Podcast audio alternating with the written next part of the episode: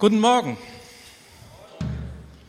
Mein Name ist Ulf Strobin. Ich bin Missionar dieser Gemeinde und schlage hier so zweimal im Jahr auf. Dabei geht es mir wie dem Onkel, der die Familie zweimal im Jahr besucht und dann immer so sagt und denkt, seid ihr aber groß geworden.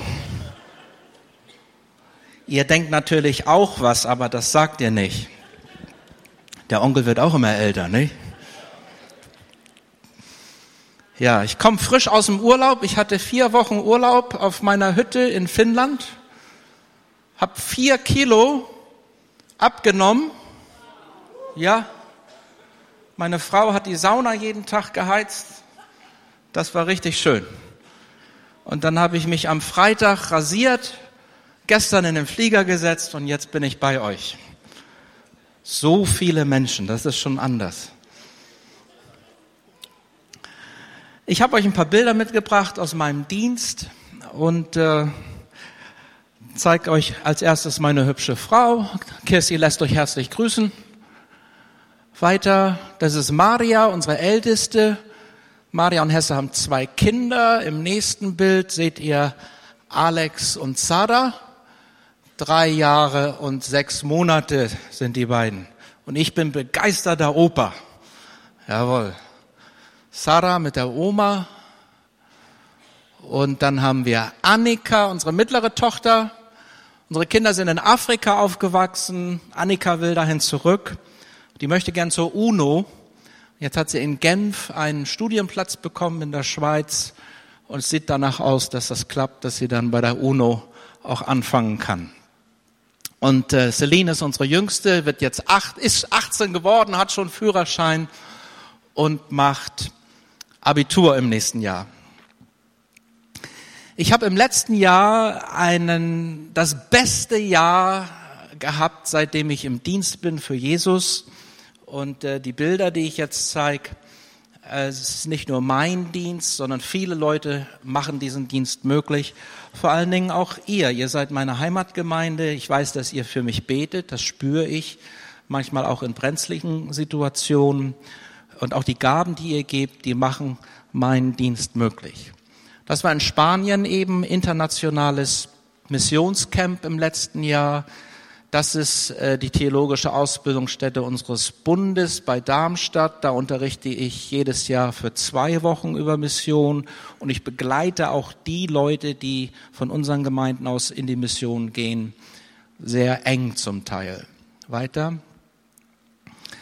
Ähm, das war im April diesen Jahres. Das sind Leiter von Pfingstbewegungen in Asien, Indonesien, Indien, Pakistan, Papua-Neuguinea, Bangladesch, Japan und Thailand. Diese Länder wachen auf und die wollen jetzt Missionare aussenden. Zum Beispiel in Bangladesch der Leiter, der hat ein Ehepaar nach Afrika geschickt. Die wissen aber noch nicht genau, wie man das macht, wie man ausbildet und so weiter. Und so hat der Arthur Hämmerleinen und ich, wir haben diese Leiter eine Woche lang geschult. Ich habe im letzten Jahr drei Bibelschulen gegründet und äh, in jedem Land war das historisch, weil es das erste Mal war. Das hier ist im Kosovo, Westbalkan. Der Kosovo ist das muslimischste Land Europas. 96 Prozent der Bevölkerung dort folgt dem Islam. Es gibt weniger als 300 wiedergeborene Gläubige. Und der Leiter der Gemeinden, Arthur Krasnick hier im Bild, er sagt zu mir, Ulf, wir haben keine Zukunft. Wenn wir junge, vielversprechende junge Leute in den Gemeinden haben, wir haben die nach England zur Bibelschule geschickt, keiner ist zurückgekommen. Habe ich gesagt, Arthur, ich baue, wir fangen eine Bibelschule bei euch im Land an. Und eure Leiter, die bald bilden wir als Lehrer aus. Hat er nicht geglaubt am Anfang, aber ich bin dann öfters hin und jetzt schaut mal, was passiert ist. Das war mein erster Besuch. Ich habe dort die Leiter für die Idee gewonnen. Weiter. Dann haben wir angefangen äh, zu analysieren, was brauchen wir überhaupt für eine Ausbildung. Ich habe da kein Programm im Ärmel, das fertig ist, sondern wir orientieren uns an der Not im Land und gemäß dieser Not bilden wir aus. Weiter. Und dann kamen die ersten Studenten und im nächsten Bild das war auch im April diesen Jahres. Das ist die erste Bibelschulklasse im Kosovo. Ja.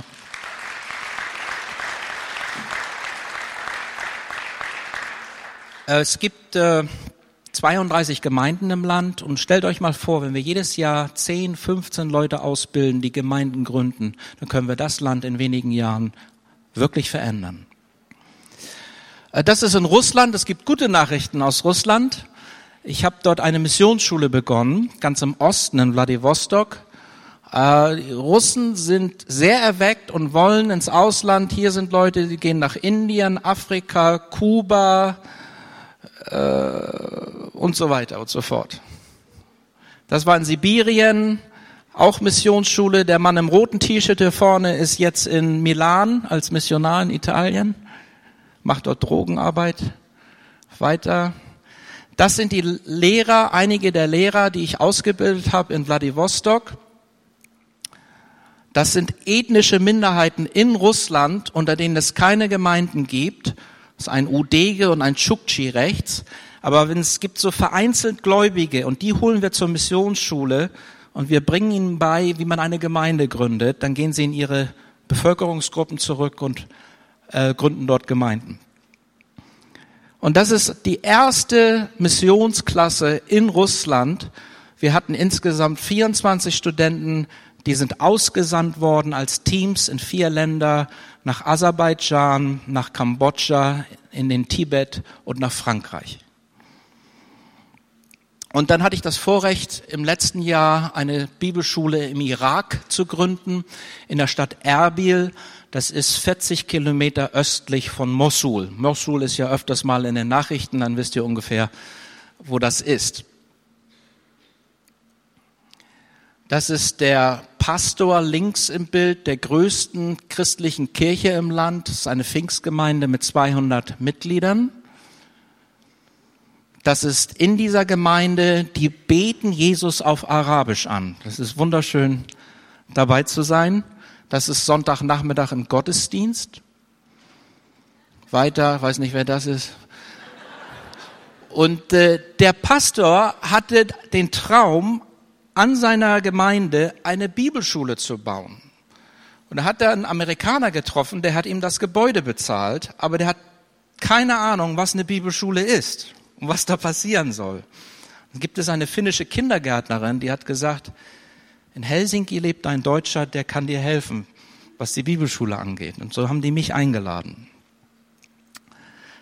Ich habe über zwei Jahre neun Bibellehrer in Ausbildung und ich fliege immer für eine Woche rein und ich arbeite mit diesen neun Leuten. Wir essen nicht nur, sondern wir arbeiten auch.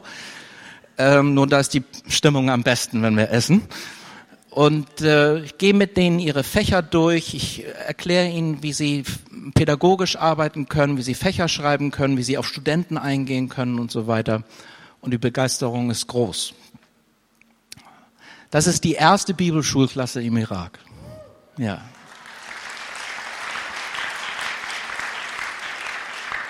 Ähm, wir haben mittlerweile 31 Studenten und wir bilden die für arabisch sprechende Bevölkerungsteile aus. Wir senden sie, wenn sie fertig sind, nach Basra und nach Bagdad, um dort Gemeinden zu gründen.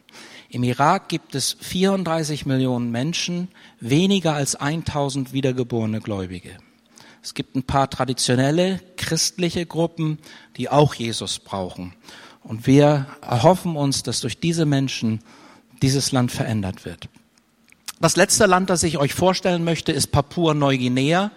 Dort habe ich ein Schulprojekt angefangen äh, im letzten Jahr und die Schule wird erst 2021 ihren Betrieb aufnehmen, weil dort äh, die Grundlagen sehr viel schwächer sind, das Land auch sehr arm ist und ich einfach diese Jahre brauche, um dort Lehrer auszubilden.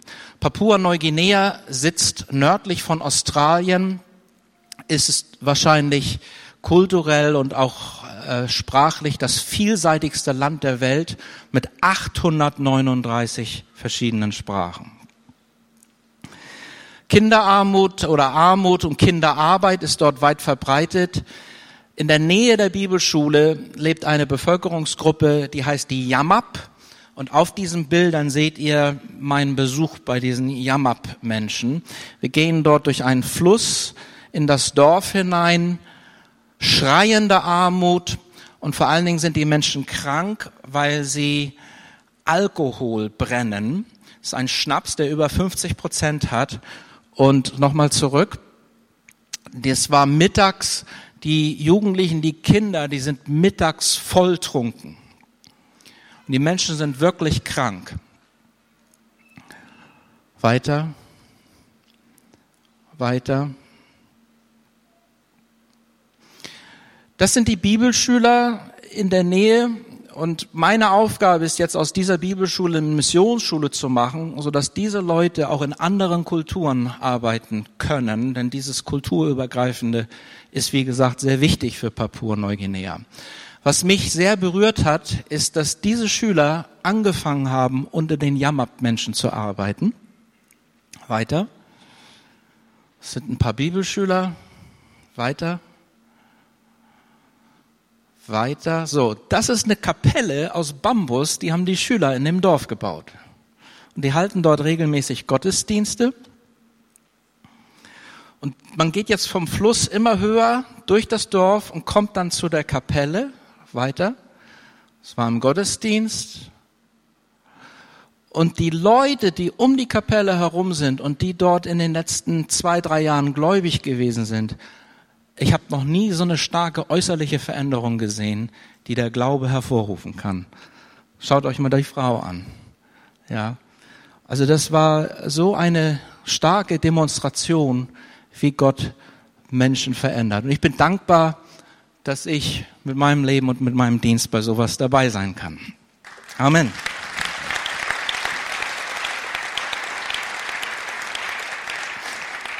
Lasst uns noch mal aufstehen. Beten wir noch kurz. Herr Jesus, ich danke dir, dass du auf der ganzen Welt wirkst und besonders auch in Bremen.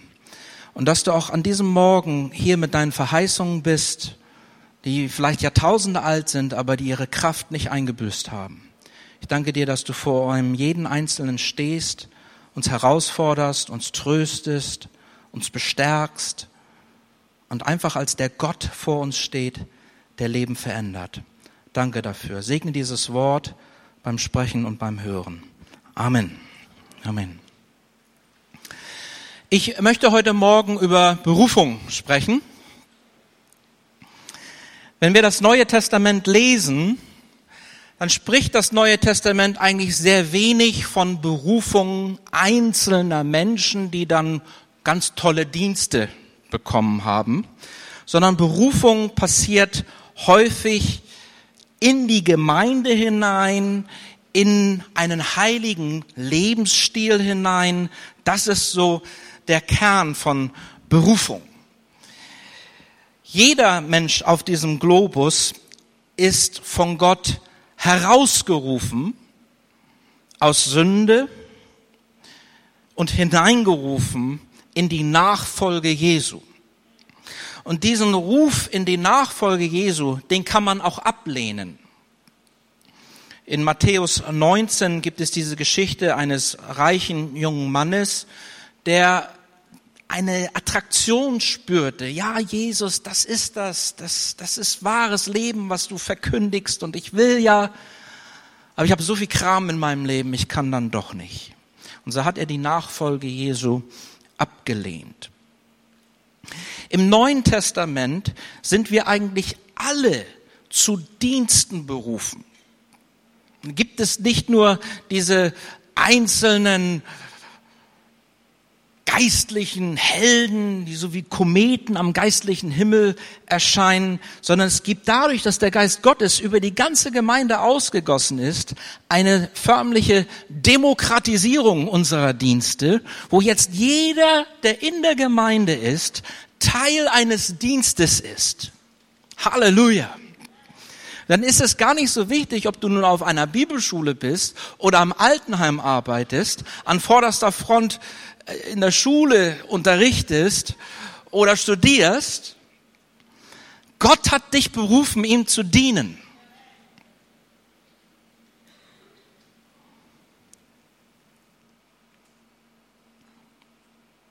Ich habe hier vier Aussagen über Berufung. Das erste ist, dass jede wahre Berufung umkämpft ist. Manchmal erlebe ich Leute, die kommen zu mir und reden mit mir und vertrauen sich mir an und sagen, ich habe so viele Probleme und und ich, ich kämpfe mit dem und dem und dem und dann gibt's noch Sachen in meinem Leben, die sind nicht ganz in Ordnung. Ich kann doch nicht berufen sein, oder? Ich sage dann meistens, wahrscheinlich bist du gerade deswegen berufen. Weil dir der Teufel halt nirgendwo den roten Teppich ausrollt, verstehst du? Eine wahre Berufung ist umkämpft. Jona empfang eine Berufung, empfing eine Berufung und rannte genau in die entgegengesetzte Richtung fort aus dieser Berufung und Gott musste ihn dann zwangstransportieren in einem Wal, in einem Fisch. Das war kein gängiges Modell. Und Missionare werden heute, heutzutage ander, anderweitig befördert. Josef empfing eine Berufung, ein Leiter, ein Führer zu sein. Und er plauderte diese Berufung vor seiner ganzen Familie so unweise aus, dass alle ihn hassten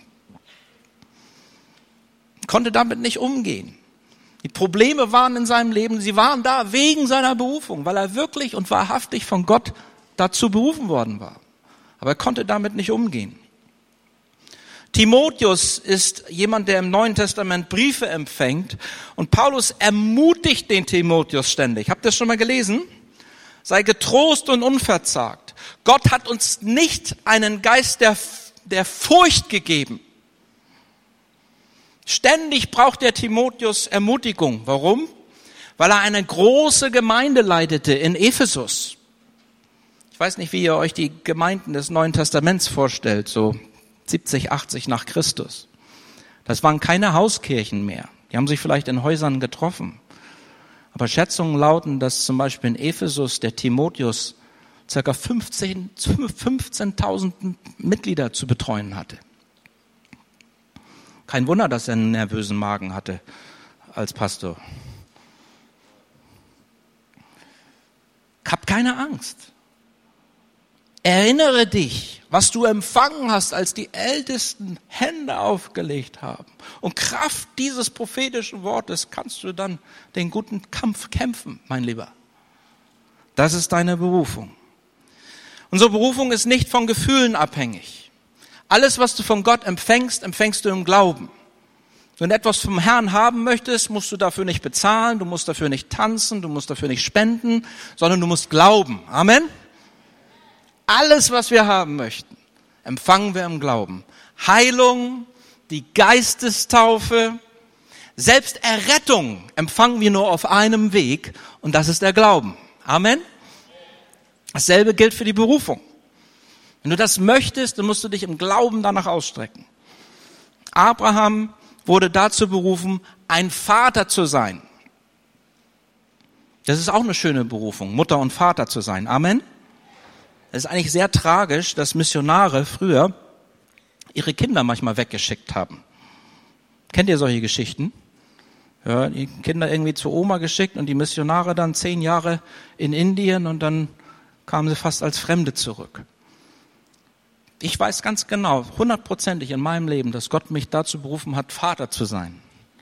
Und das ist keine Berufung, die mit meiner Missionsberufung in Konflikt steht. Das, die beiden gehören zusammen. Abraham sollte Vater werden. Und manchmal hatte er eine gute Zeit und hat sich an den Verheißungen Gottes gefreut. Und dann pries er Gott und erhob seine, sein Haupt. Und an einem solchen Moment da sprach der Herr zu ihm und sagt, Abraham, mach deine Augen auf, schau dir mal die vielen Sterne an. Ja, sehe ich. Fang mal an zu zählen. Oh, kann ich nicht alle zählen. Ja, du wirst noch mehr Nachfahren haben als Sterne. Wow. Halleluja. Danke, Herr. Danke, Herr. Danke, Herr. Aber Gott hat ja viel mehr Zeit als wir und nichts passierte. Und dann gab es viele Tage, bei denen Abraham seinen Kopf hängen ließ. Und er sagte, Gott, wo ist deine Verheißung? Wo sind denn die Kinder, die du mir versprochen hast? Vielleicht stampfte er auch mit dem Fuß dann mal in den Wüstensand, kam der Staub hoch. Und auch dort passierte die Stimme Gottes. Er sagte, Abraham, siehst du den Sand? Ja, kannst du die Körner zählen. Oh Gott, ich bin, bin müde immer zu zählen. Ich sehe ja nichts. Doch, egal wie du dich fühlst, deine Berufung gilt, weil wir sie im Glauben empfangen. Die größten Hindernisse für Berufung sind Geld und Karriere. Also falls du wirklich Gott dienen möchtest, vielleicht auch so beruflich mit Bibelschule und sowas, kann ich dir wahrscheinlich versprechen, dass du nicht viel verdienen wirst. Dafür ist der Rentenplan nicht von dieser Welt. Das ist gut. Aber wenn du wirklich berufen bist, das ist jetzt der Knackpunkt, dann wirst du außerhalb deiner Berufung nicht richtig glücklich werden. Kannst du ein einfacheres Leben haben, vielleicht ein bequemeres Leben mit mehr Kohle, aber du hast ständig dieses nagende Gefühl, ich bin nicht ganz genau da, wo Gott mich haben wollte.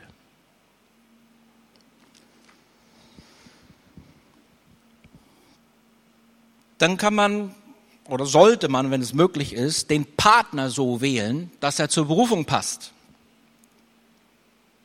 Als ich meine Frau kennengelernt habe, habe ich einen Heiratsantrag gemacht. Der hatte vier Stufen. Erst habe ich sie gefragt, falls ich dich frage, würdest du mit mir nach Frankreich gehen? Hat sie ja gesagt.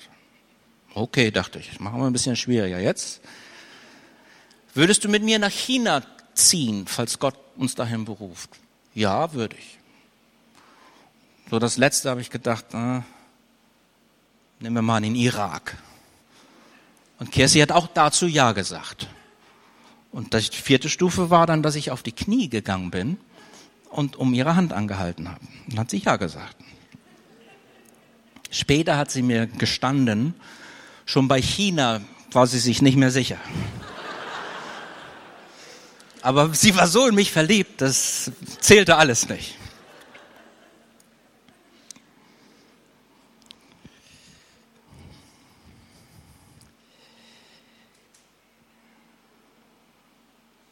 Zweitens. Jede Berufung ist nicht nur eine Aufgabe, sondern sie schließt auch immer Charakterveränderung mit ein. Gott schließt mit uns keine Verträge, sondern er geht einen Bund mit uns ein. Und das bedeutet, alles, was ich mit Gott mache, ist immer ganz, ist Haut und Haar. Es ist keine technische Angelegenheit, dass Gott sagt, mach das mal da, dann ist das abgeschlossen, Projekt, Projekt ist fertig, wunderbar. Sondern wenn ich mit dem lebendigen Gott zusammenarbeite, dann bedeutet das immer alles. Das ist einfach seine Natur. Und ähm, sehr anschaulich wird das in erst, im, im ersten Kapitel des Johannesevangeliums gezeigt. Dort Johannes 1 ab Vers 40 bis 42, dort ruft Jesus den Petrus in seine Nachfolge in die Nachfolge, auch in einen Dienst hinein, in einen Hirtendienst und Leitungsdienst. Nun haben meine Eltern mich, als ich jung war, Ulf genannt. Das ist sehr schlecht, wisst ihr das? Weil Ulf ein Name ist, den man außerhalb von Deutschland und vielleicht Skandinavien nicht aussprechen kann. Wenn ich irgendwo in Indien oder Afrika bin, ja, ein Pastor in Malawi sagte mal, And today we welcome our missionary. Er hatte meinen Namen da irgendwo aufgeschrieben. Uh, our missionary, uh, his name is, please put your hands together. Yuluf Strawberry.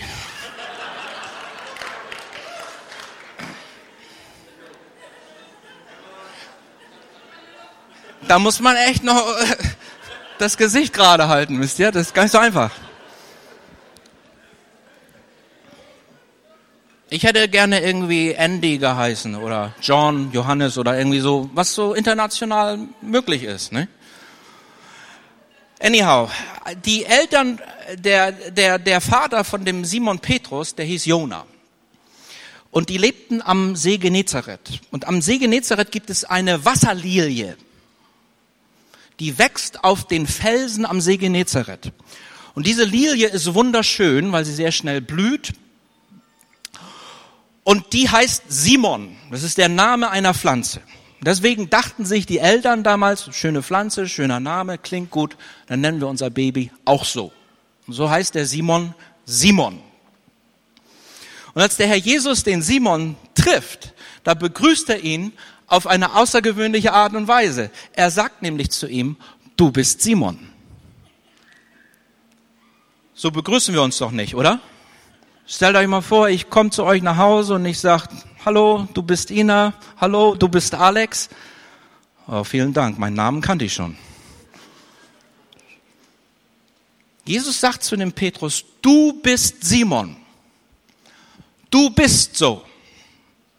Du siehst sehr gut aus, du bist attraktiv, du bist schnell dabei, du bist bei allen der Erste.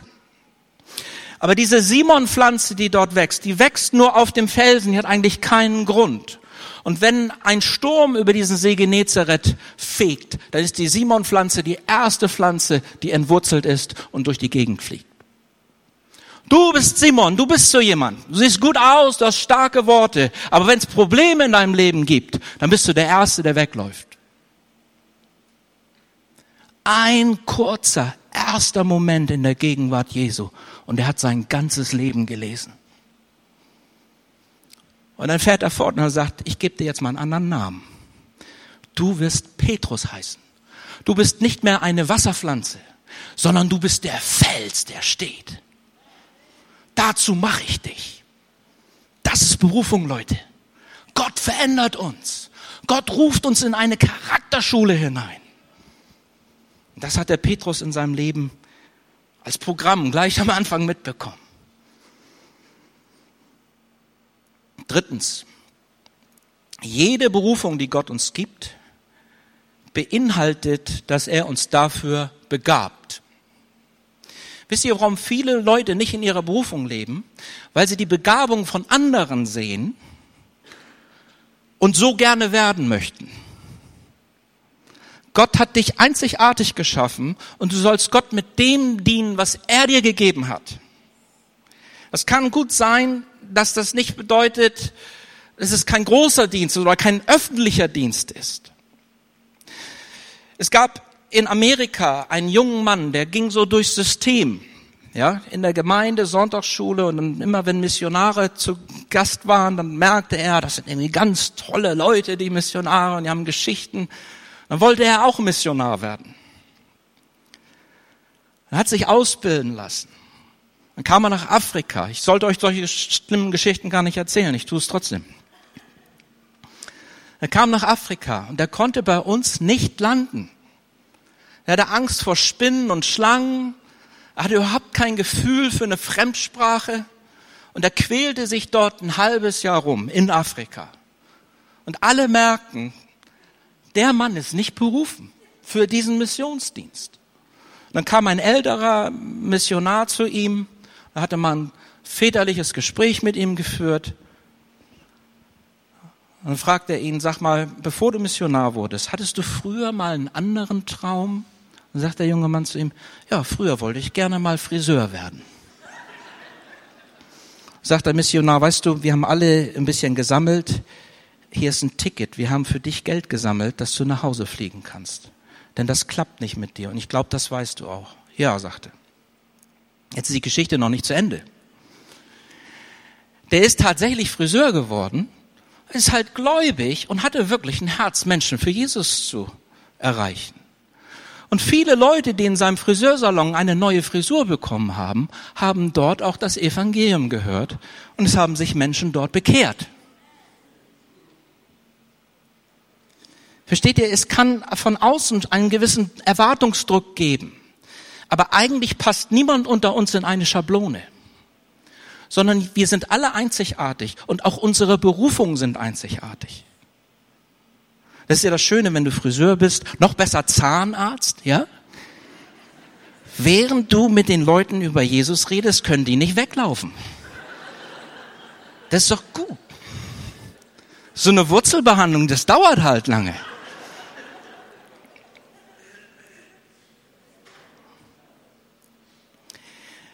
Häufig gehen wir an dieses Thema mit so einer Erwartungshaltung ran, dass Gott jetzt übernatürlich zu mir reden muss und dann weiß ich, wo es lang geht. Es ist nicht so.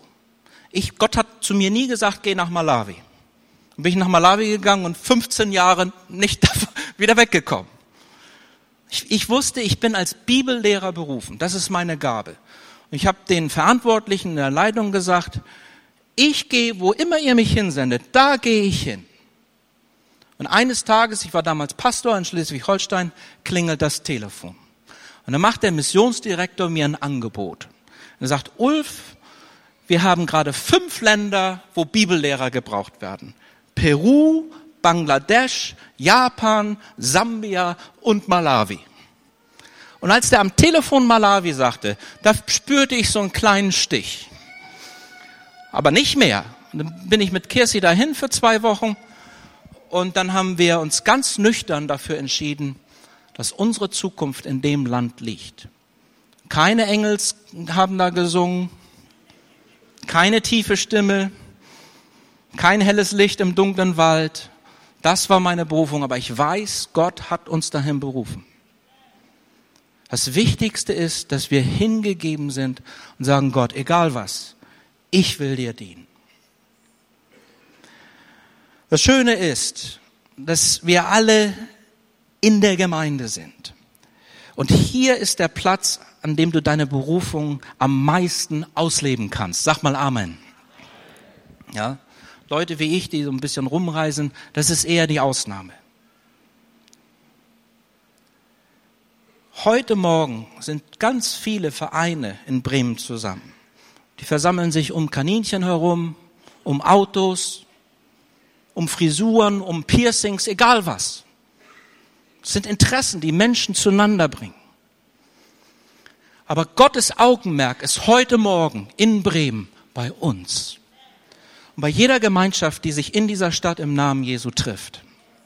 Wir sind einzigartig, weil es in dieser Gemeinde ein Angebot gibt, das es in keinem anderen Verein gibt.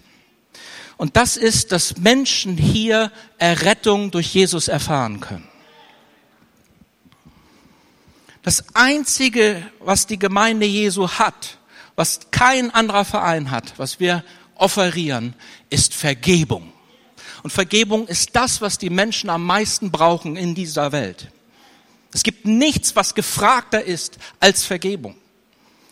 Die Direktorin einer Psychiatrie hat gesagt, wenn die Hälfte meiner Insassen, wenn, wenn, wenn die, wenn alle Insassen wissen würden, dass ihnen vergeben worden ist, dann könnte ich die Hälfte morgen nach Hause schicken.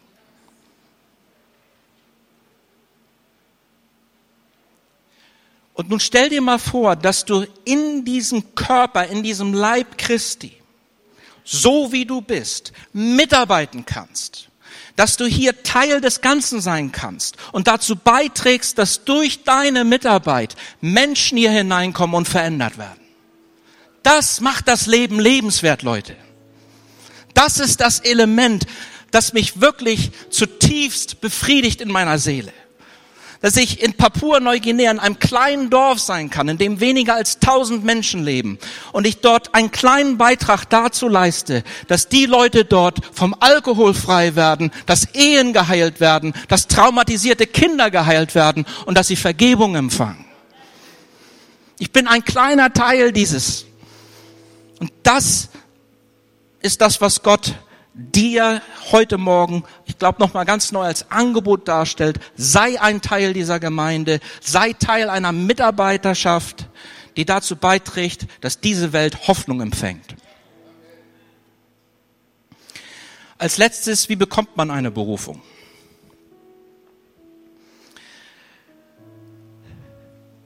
Berufungserlebnisse sind sehr unterschiedlich, aber die wenigsten Berufungserlebnisse, wie ich gesagt habe, sind übernatürlich.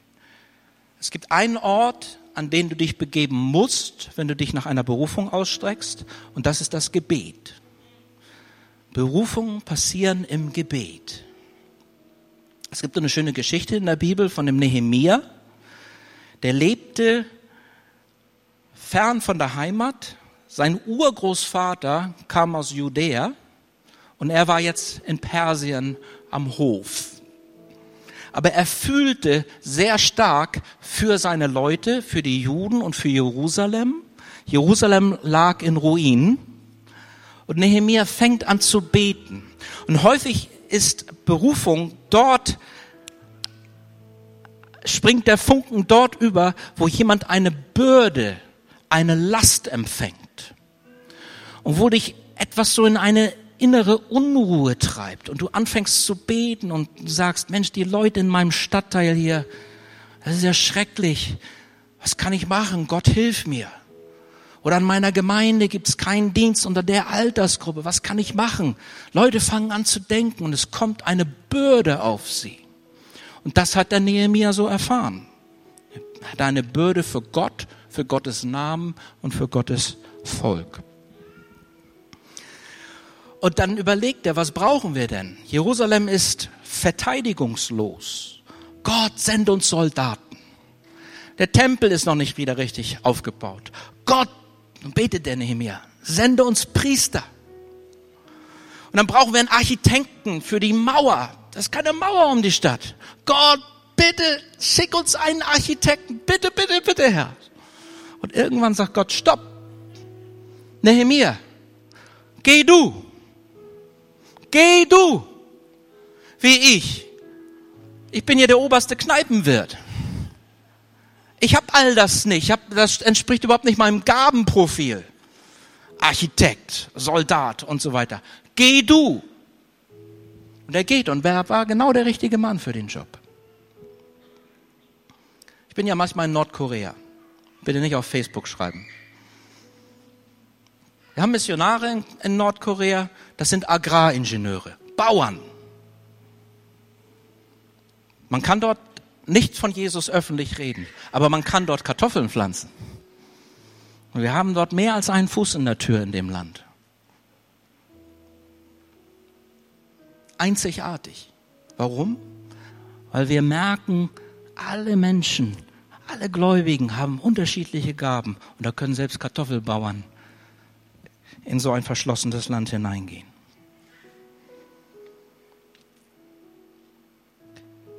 Lasst uns uns an diesem Morgen nach Gott ausstrecken und beten, dass dein und mein Leben Teil dieses Ganzen ist.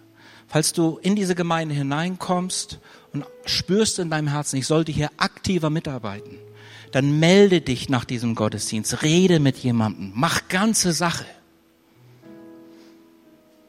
Amen.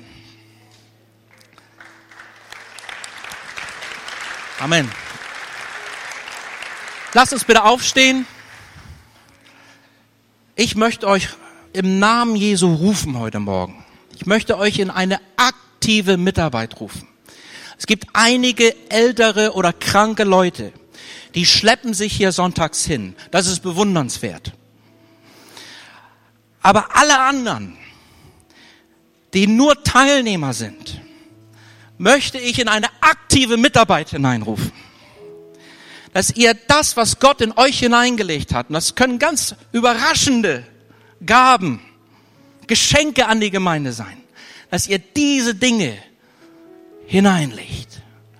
Wenn du gut singen kannst, dann sing doch nicht alleine zu Hause vorm Spiegel, das ist doch eine Tragödie.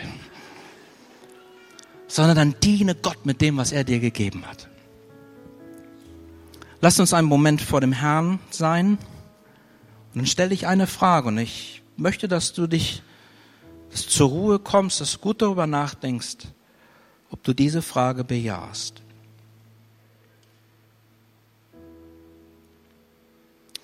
Während wir alle unsere Augen geschlossen haben, möchte ich dich fragen, möchtest du mehr in deine Berufung hineinkommen?